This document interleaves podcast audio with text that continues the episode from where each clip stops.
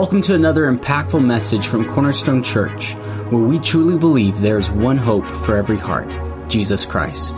If you'd like to check out more resources or view video of this sermon, visit us online at cornerstonerome.com.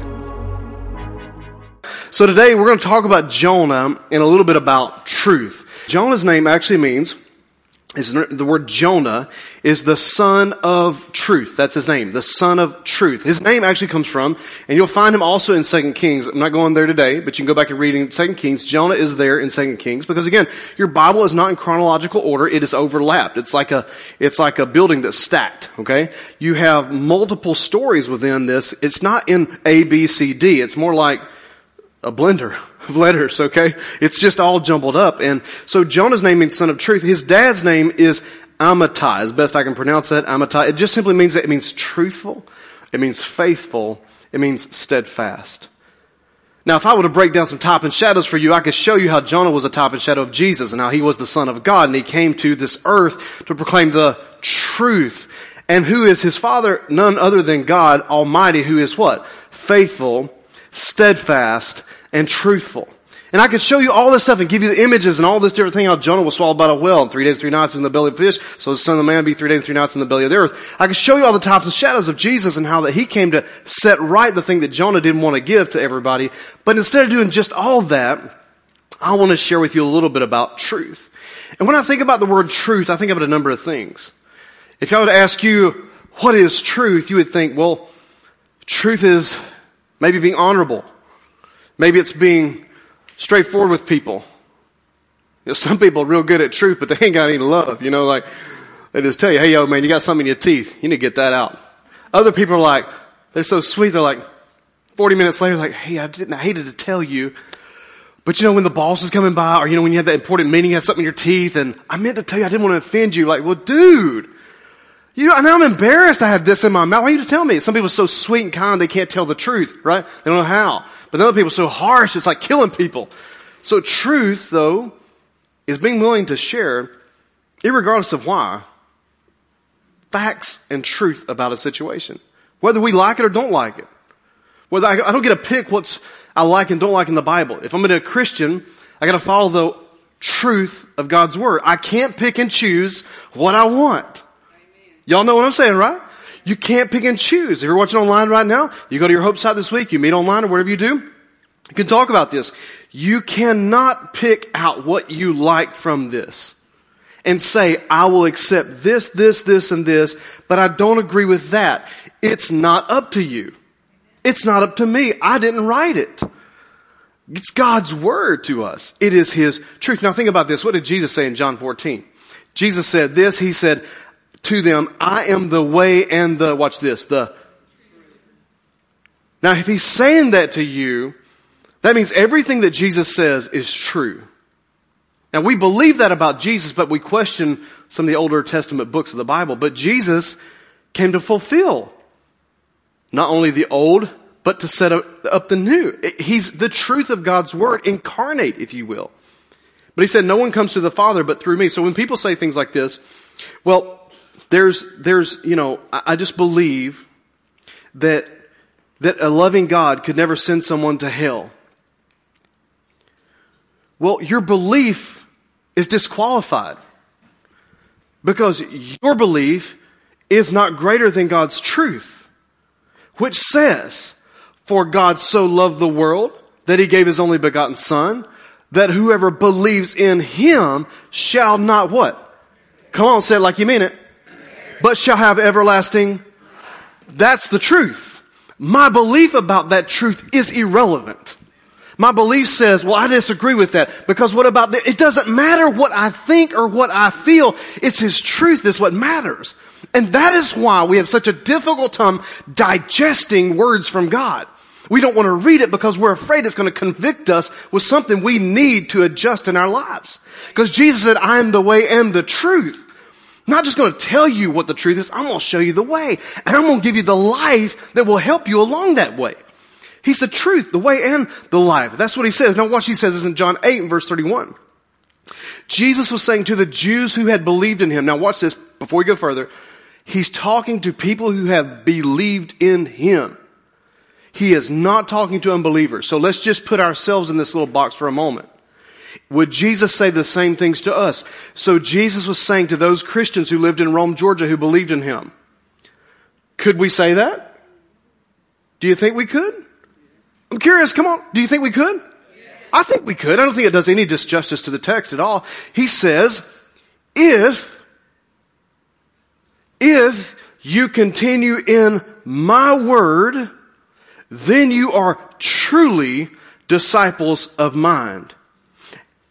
And you will know the, and it will set you, if you continue, not optional. Well, I just, you know, I don't really agree with that. It doesn't matter. My beliefs, my opinions, my interpretation of that is irrelevant to the context of what he is saying, which is, if you continue, Christians in Rome, Georgia, those of you watching online, wherever you might be, I love you in Jesus' name, but it is a false belief to think that you are a disciple of Christ if you never eat anything from the king's table. Thank you very much. I appreciate that. This would be my one amen corner for the day. That's all right. I love every one of y'all. I love you watching at home too, but that is the truth. I cannot claim to be a disciple of Christ if I do not know His Word. And it is not true that Hosea, we learned this from Hosea, that is not true. That my people are destroyed for what? A lack of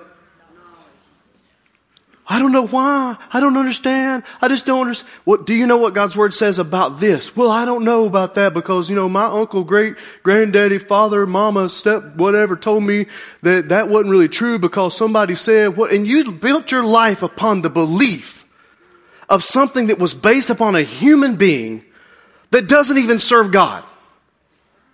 And Jesus said, if you want to know the truth, it'll make you free. But if you want to know the truth, you've got to be my disciple. My disciples, they know my word. That's the truth. And so Jonah steps into this now. What does that have to do with Jonah? Because Jonah was given a truth to proclaim. And he had a different opinion about that truth, just like many of us do today. He didn't like what he was being told. So Jonah chapter 1, let's read what, a couple of verses of Jonah. Jonah chapter 1 says, The word of the Lord came to Jonah, the son of Amittai, saying, Arise and go to Nineveh, the great city, and cry. The word cry, it's, just remember that, we'll come back to it in a minute. Cry against it, for their wickedness has come up before me. Now this is very common in the Old Testament. You see this. Sodom and Gomorrah, it happened there. Tyre, Sidon, even Capernaum, Jesus called out. Because he even said about Capernaum, had Tyre, Sidon, Sodom and Gomorrah seen the miracles that you've seen, they would have repented long ago because he did this great work in Capernaum. We'll talk about that when we get to the Gospels, but here, here's what it's, he said, this wickedness has come up before me. So a lot of times people wonder, why, why does God, if God is so just and he's against so many things, why does he allow things to happen? It's funny how this is used very often. It's, he said in one place, he said, I will go down to see if it is as bad as what it seems. Sometimes, you know, you have to investigate things to see if it's as difficult or as bad as what you really think it is. God is so merciful that he doesn't just take the word of his angels, even though they're honorable. You know, he, he did get a bad deal of, out of a few of them. You remember that, right? He probably has some, maybe some trust issues with some angels. I don't know, but like they're saying it's really bad. Okay, I hear you. I hear you. I hear you. Okay, maybe I should go down and check it out myself, right? He goes down and looks and his mercy gives many times for people to turn. God is not this just up in heaven trying to, to like just, you know, come down with the lightning bolts every time. He's a merciful God. But it says this, that came up before the Lord, so he went down to, so this is talking about Jonah, this wickedness came up before me, but Jonah rose up to flee to Tarshish from the presence of the Lord. Now I can tell you why, as Christians, we don't like getting into God's Word much. Because the more you get in His Word, the more you sense His presence. And if there's anything that He wants to change, this is one thing I know. If I got attitudes, issues, anger, whatever, resentment, rebellion, you name it, whatever you want to put on your list, it don't matter what it is. As soon as you start cracking open the Bible, you start thinking, oh man, I'm going to just read this text. All of a sudden you're like, man, why is this in here? And you read something and you're like, oh man, all of a sudden God starts talking to you like, oh, I gotta go, I gotta go, I gotta go. So don't, don't pick on Jonah. We all do the same thing. Jonah. He's running from the presence of God. So he went down to Joppa, found a ship which was going to Tarshish, paid the fare and went down to go with him to Tarshish from the presence of God. And Nineveh, just a brief thing about Nineveh. Because we think in these biblical cities, we think they're just some podunk village on the backside of somewhere that doesn't mean anything. Nineveh uh, was crazy big. I mean, crazy big. This thing was a fortress, massive fortress. About 120,000 we'll see later that lived there during that time, which God's talking to Jonah. But Nineveh, uh, believe it or not, this thing was walled. And the wall was 30 miles one way, 10 miles the other. Now I don't know if that c- computed real quick.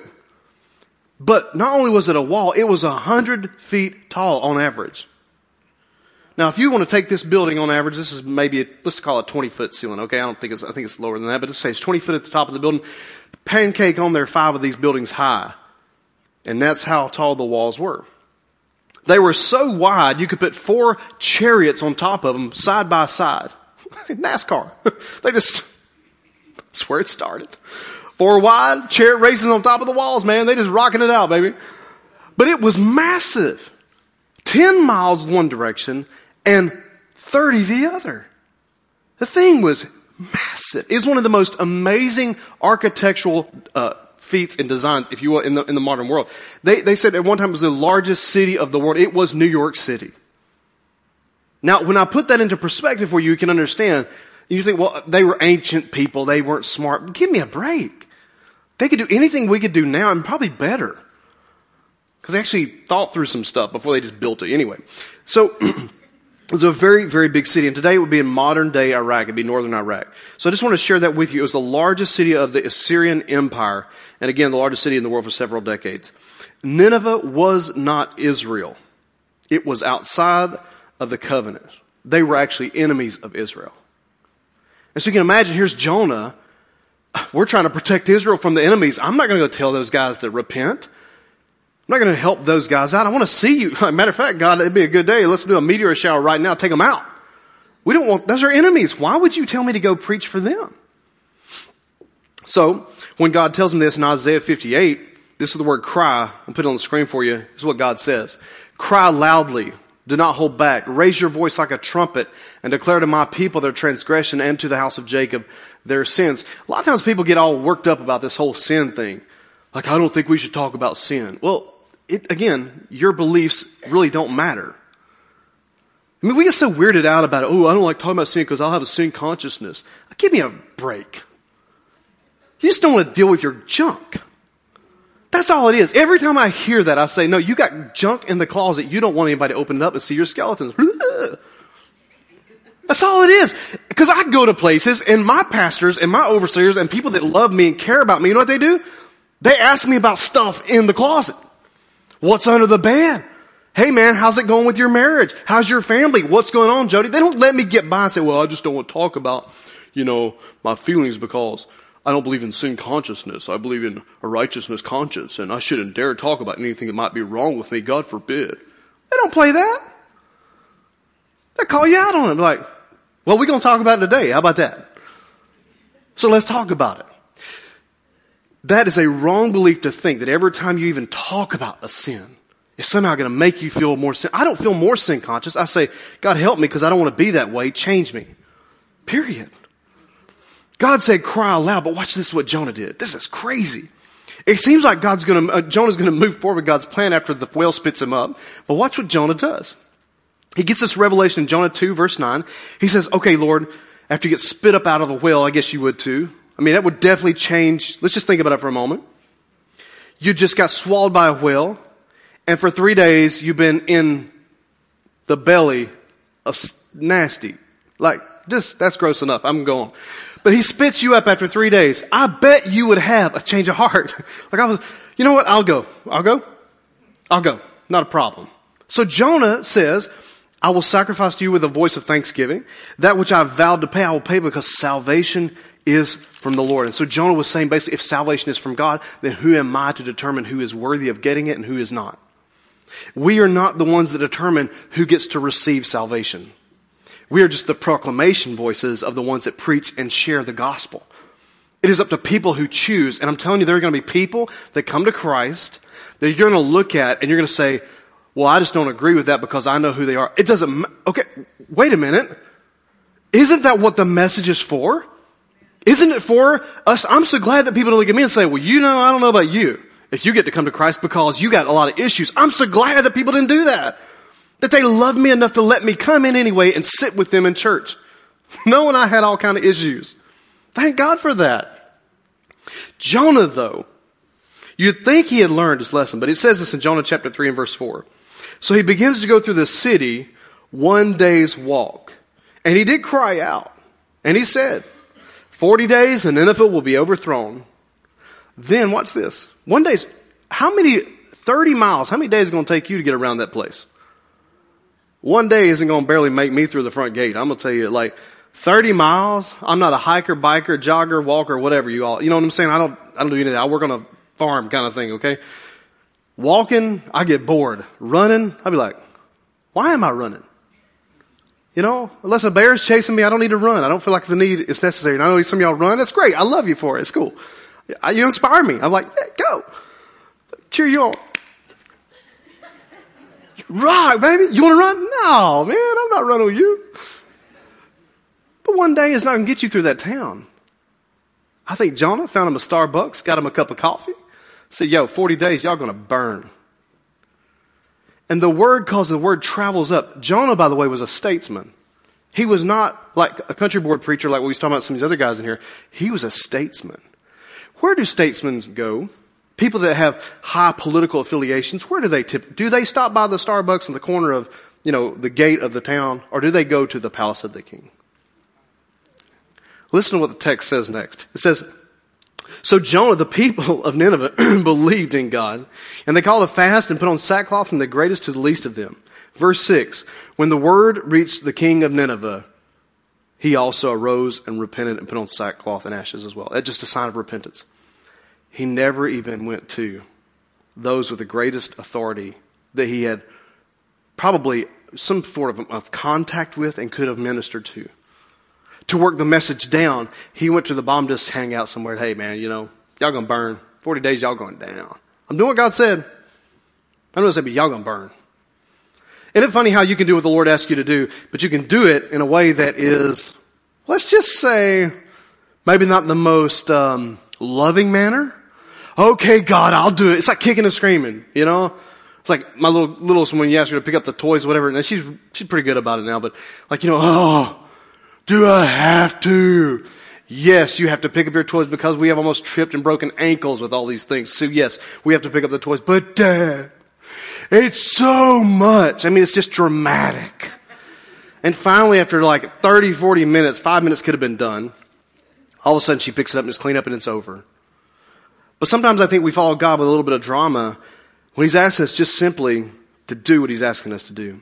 And so when, Jenna, uh, when, when, when Nineveh repents, it's bothersome to Jonah. Jonah is totally bothered by it. really gets under his skin. And he says this uh, in Jonah chapter 4 and verse 2. Watch this. He says, he prays to the Lord and says, Please, Lord, was this not what I said while I was still in my own country?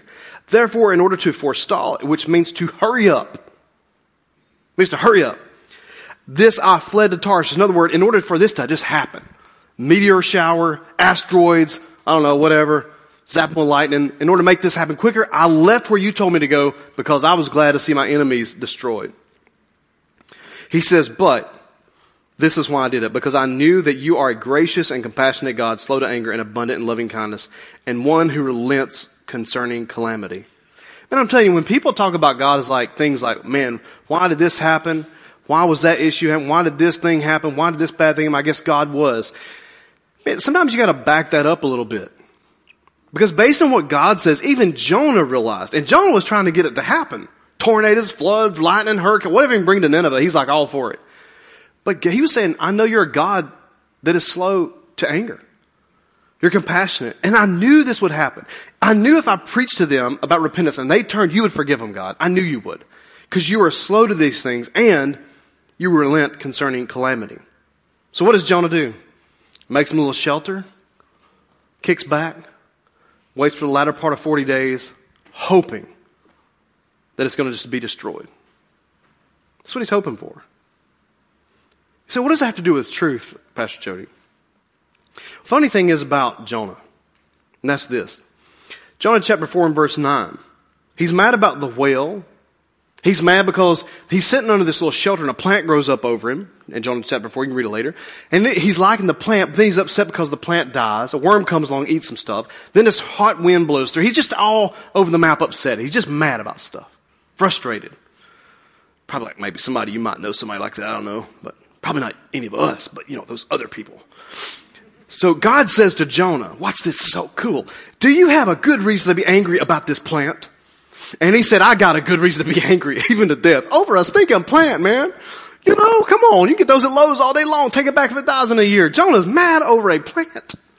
And God says, you had compassion on the plant for which you did not work and which you did not cause to grow, which came up overnight and perished overnight. Should I not have compassion on Nineveh, the great city in which there are more than 120,000 people who do not know the difference between their right hand or their left hand? They weren't from America. The Lord knows we know the difference between right and left here. We fight about it all the time. But anyway, as well as many, I wonder what would happen if your side came to Christ that you didn't like. Would we be really like, or would we be like, no man, I would be like, they should have fried them all. Like, I mean, how would, really? I mean, let's just be really honest right now. We'll just move on. Psalm 36 says, the Lord is righteous like the mountains of God. He said, your judgments are great, oh, deep, deep, oh Lord, and you preserve both man and beast. Man, we get so worked over everything. And like I said last month, last week, we're so big on all these causes, which is fine. But man, it's exhausting. God is a God who cares and loves for all, but here's what he will not budge on. He is not going to accept a compromising civilization. He will not, listen, do you want a compromising preacher? No. Well, why would he accept a compromising congregation? Why would he accept a compromising city or nation or country? He won't. He is not one that will compromise. He says, here's my word. I will give you everything. I'll give you the keys to the kingdom of heaven. Well, what's the condition, Lord? That you repent. That you turn from your ways. You deny yourself you pick up your cross. And watch this. You follow me. Even if you're right. And Jonah is a sign. Jesus said this, I'm not going to read all this. You can read this in Matthew chapter 12. But Jonah is a sign. Jesus said, a wicked and adulterous generation seeks after a sign. Give me a sign. Show me something to prove that God's real. Jesus said, the only sign you're going to get is Jonah. As Jonah was three days and three nights in the belly of the fish, so shall the Son of Man be three days and three nights in the belly of the earth. Jonah was spat up on the sea. Jesus was resurrected. He tells them, because they believe so much in Jonah, but they would not believe in Jesus. And today we have a culture that says, well, we love Jesus because he's sweet and kind and everything else, but we just like to pick and choose what we like about him. He's cool because he wears the sandals. He looks like a hippie. We like him. He's cool. He seems like the guy you want to hang out with. I've actually heard Christians say this. He's the kind of guy you probably get a beer with. You know, I just don't know about that. Maybe a glass of wine. But I don't even know that if in our culture we even understand what that means. We think it's just. Eh, I don't think Jesus is going to hang out with you eating peanuts and a beer at a bar. I am sorry, I don't just don't see that happening. I think if you were to have a conversation with Jesus, he'd be more like, just oh, and then you're going to say, oh my God. He's like, yes. No, I'm sorry. I didn't mean it like that. Um, he would freak you out. But our culture is today so flippant with, oh, Jesus. Yes. What if you answered? Oh my God. Oh, uh huh. Yes. But our culture says, oh, it's not a big deal. It's just, you know, it's just, it's just part of the LL texting and all that. No, no, it's not. It's like, don't take my name in vain. See, you don't compromise. No, we have compromised. So much so that our culture says Jesus is just another word we use. But in my Bible, what I read is there is no other name than that which should be saved. The name of Jesus. That every demon trembles at his name. But he's probably not going to tremble when we say it so much like, oh Jesus. Right? But see, we don't like to hear that because why? Because I don't like that. But I don't get to pick and choose what I like. It's His Word that I build my life upon, not the culture of I'm going to even say it this way, the culture of Christianity. So Jonah and truth. Jesus is talking about this. Jonah's talking about this. He didn't want to preach this. He doesn't want to say this. But listen to me. You don't hide the truth. You proclaim the truth. You live the truth and you be bold about the truth. You don't have to be mean, rude, arrogant, or unlikable. But if people ask you, why do you believe? Paul said this, for I am not, everybody said together, ashamed of the gospel of Jesus Christ. I am not ashamed. I'm so proud. You know, and I know, listen, people get mad at him here and they don't like this and they think whatever, whatever. But I'm so glad when I see Christians who actually do it in like sports and events and other things and they actually stand and don't just say it, but they mean it. They don't mind saying this. I remember, and I'm not, you know, now he's not playing for them, I'm not going to say the name he played for, but there's a guy named Tua, Tagovailoa, I can't remember his name, very good. But when he played for that team I don't like in college, he got out to a professional team, but that night I was listening after that team I don't like beat the team that I do like, had to listen to this kid talk, and I was really want to be mad at him until he said this. First of all, I want to say this, and I know my mom and dad don't want me to, but first I want to say this. I got to give praise first of all to my Lord and Savior, Jesus Christ. You know why he had to preface that? Because the young man knows what kind of heat he's going to get because he saw it happen with other friends. But he's not ashamed of the gospel. We shouldn't be ashamed of the gospel of Jesus Christ. So I'm going to close out with this last thought. In 1 Corinthians chapter 1 verse 20, this is what the, the Lord says through Paul. He says, For where is the wise man? Where's the scribe? Where's the debater of this age? Has not God made the foolish the wisdom of the world? Come on, listen, this is a word for our time right now. If you ever paid attention to a verse of the Bible, listen to this one right now. He says, For Has God not made the foolish the wisdom of the world? For since in the wisdom of God, the world through its wisdom did not come to know God, God was well pleased through the foolishness of the message preached to save those who believe. For indeed the Jews ask for signs. The Greeks search for wisdom. In their culture, that was, was very prominent. The Jews did want signs. The Greeks looked for wisdom. Okay. In our culture, you could say they a little bit of both. Okay. But we preach Christ crucified to Jews, a stumbling block, and to Gentiles, foolishness. What he means by that is there is no sign but that of Jonah. It's a stumbling block. What? I don't, show me a sign that this is really true. Give me wisdom, the Greek said. So it's stumbling block for one, and it's foolishness to the others. But watch this. But to those who are called, Jonah, Jonah.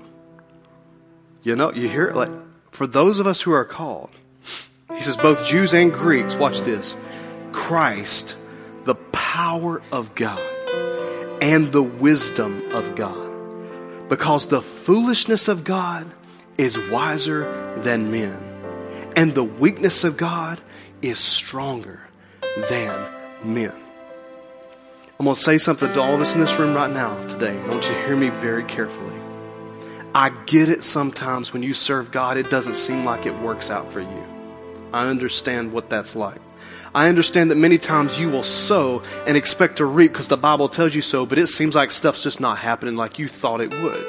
I understand that you pray and ask God to intervene, but it seems like He doesn't intervene. I understand what it means when you ask for wisdom and it seems like you're not getting any answers. I understand. We've all been there. And when you serve God for some time in a season like that, it gets a little long because you're serving God and you're trying to follow God the best you can and it just doesn't seem like it's working for you. Well, listen to me. You have to be faithful to what God called you into. If He tells you to tell His message to a buddy, then do it. Stumble over your words if you must, but do it. If He tells you to be faithful and serve and give and do whatever it is you're doing that you feel like, man, maybe where's God in all this? Stay steadfast. Why? Because the Bible says this about Jonah and about others, whether it's us or anyone else. You will reap in due season. And this is crazy. This verse actually says this. It says that don't get weary in well doing. What does that tell you then? Following God sometimes gets tiresome. Does it not? I mean, you don't have to raise your hand. I know. I'm looking at your faces right now. I can tell. I look at y'all. So I'm not, y'all look like you're tired. I mean, you know what I'm saying? Like, following God is not always giving you the, the attaboys. You're not always getting the thing at the end. Sometimes you're just serving God and trusting in faith He's coming through for you. But I'm telling you though, there's a season that's coming. There's a season that is coming. So you got to be faithful in the dry season so that God can bless you in the harvest. And whatever that might be for you, I don't know, but I just feel like just saying that to some of us in this room right now to hear this. Don't get weary in well doing, which tells me this. Narrow is the path of righteousness. Broad is the gateway to hell. So what does it tell you? It's easier to live for the devil than it is for God. But don't you quit. Don't you get weary. Because due season's coming. But you gotta believe it. You gotta actually believe that right now. You gotta let that just sink in your heart for a minute that in due season, no, he's gonna come through for you. Whatever that is, he's gonna come through for you in Jesus' name. So this morning, that's what I want to pray for you right now. Don't be like Jonah. Listen, if you, maybe God sends you to a Nineveh, in a, an individual or a person or whatever, and God delivers them, but you're like, well, wait. Why is he not delivering me? I led you to Christ. What? How is he blessing you but not me? Hey, don't get weary. Just be faithful to what God called you into, and then watch him do what he's going to do in your life. Nineveh changed their ways later on. But you be faithful Trust in the Lord and His righteousness. If everybody else runs the other direction, you trust God. Be faithful for your, for your kids' sake so they see faithfulness in the home. Be faithful for, to God for the people around you sake. Because in years later, they'll come to Christ based on watching you. And that's not a, that's not a pressure thing. That's a saying, just re- relax. Be faithful to God. Trust Him. Trust Him right now. Due season's coming. Due season's coming due season is coming. So this morning I'm going to pray for you over that particular thing. I don't know why. I just really felt led this morning to say, some of you in here, you needed to hear that right now. Right? Some of you watching online right now at home, you need to hear that right now. Due season's coming. So let me pray for you in this morning, right now for you. Lord, in the name of Jesus, I pray. I pray for every person in this room right now. God, they've been serving, they've been faithful. They have, uh, God, been honoring you with their lives for years. Maybe, God, they've been through a hard spot in their life. Maybe they've been through a difficult season. Maybe they've uh, trusted you for something, prayed for something, asked you for something, Lord, and, and was trusting you for wisdom on an answer to a certain thing and it hadn't happened yet. God, I pray in the name of Jesus. First of all, God, that you give strength to the, to the weak. God, you say you give power to the faint. So I pray in the name of Jesus right now that you give strength to those in here that might feel weak. I pray that you give strength to those in here that might feel a little bit fainted right now today in Jesus' name. I pray that you, Lord, would give answers, Lord, and reaffirm to people this morning, God, that they can trust you with their lives. Because in due season, we know, Lord, that we shall reap if we faint not. God, I pray for us right now. Instill faith inside of people's hearts again, Lord. Maybe there's somebody here, they've been praying for somebody in their family, their loved one, they've been praying for to come to Christ and they haven't done it yet. I pray in Jesus' name that they would not give up hope right now that they would continue steadfastly in praying for that loved one in Jesus' mighty name. Maybe it's a business deal, maybe it's a marriage, maybe it's a son or a daughter or whatever it is. In the name of Jesus, I just pray, God, you just reinstill in them today again a strength of faith to stay steadfast in times of adversity. God, and I pray today if there's anybody here that doesn't know you, I pray that they would come to Christ right now. We pray this prayer with your eyes closed, no one looking around right now. We pray this prayer every week. And if you're here and you don't know Christ, you just simply turn your heart to the Lord and, and pray this prayer with me right now. Just say, Dear Jesus. Let's pray this with the whole church. Say, Dear Jesus, I come to you today and I give you my heart. I give you my life and I give you my soul. I ask you, Lord, to be my Savior. In Jesus' name, I make you the Lord of my life. Amen and amen and amen. Man, if you prayed that prayer, we're so proud of you, right, church? Would you give my hand right now? We may Let them know. If you're online watching right now, or you're in this room either way, um, at connect.cornerstonerome.com is a great place to go for information about our church and to help you get started walking with God. If today's message blessed you, we want to encourage you to take a moment and share this podcast with a friend. Remember, there's one hope for every heart, and that's Jesus. See you next time.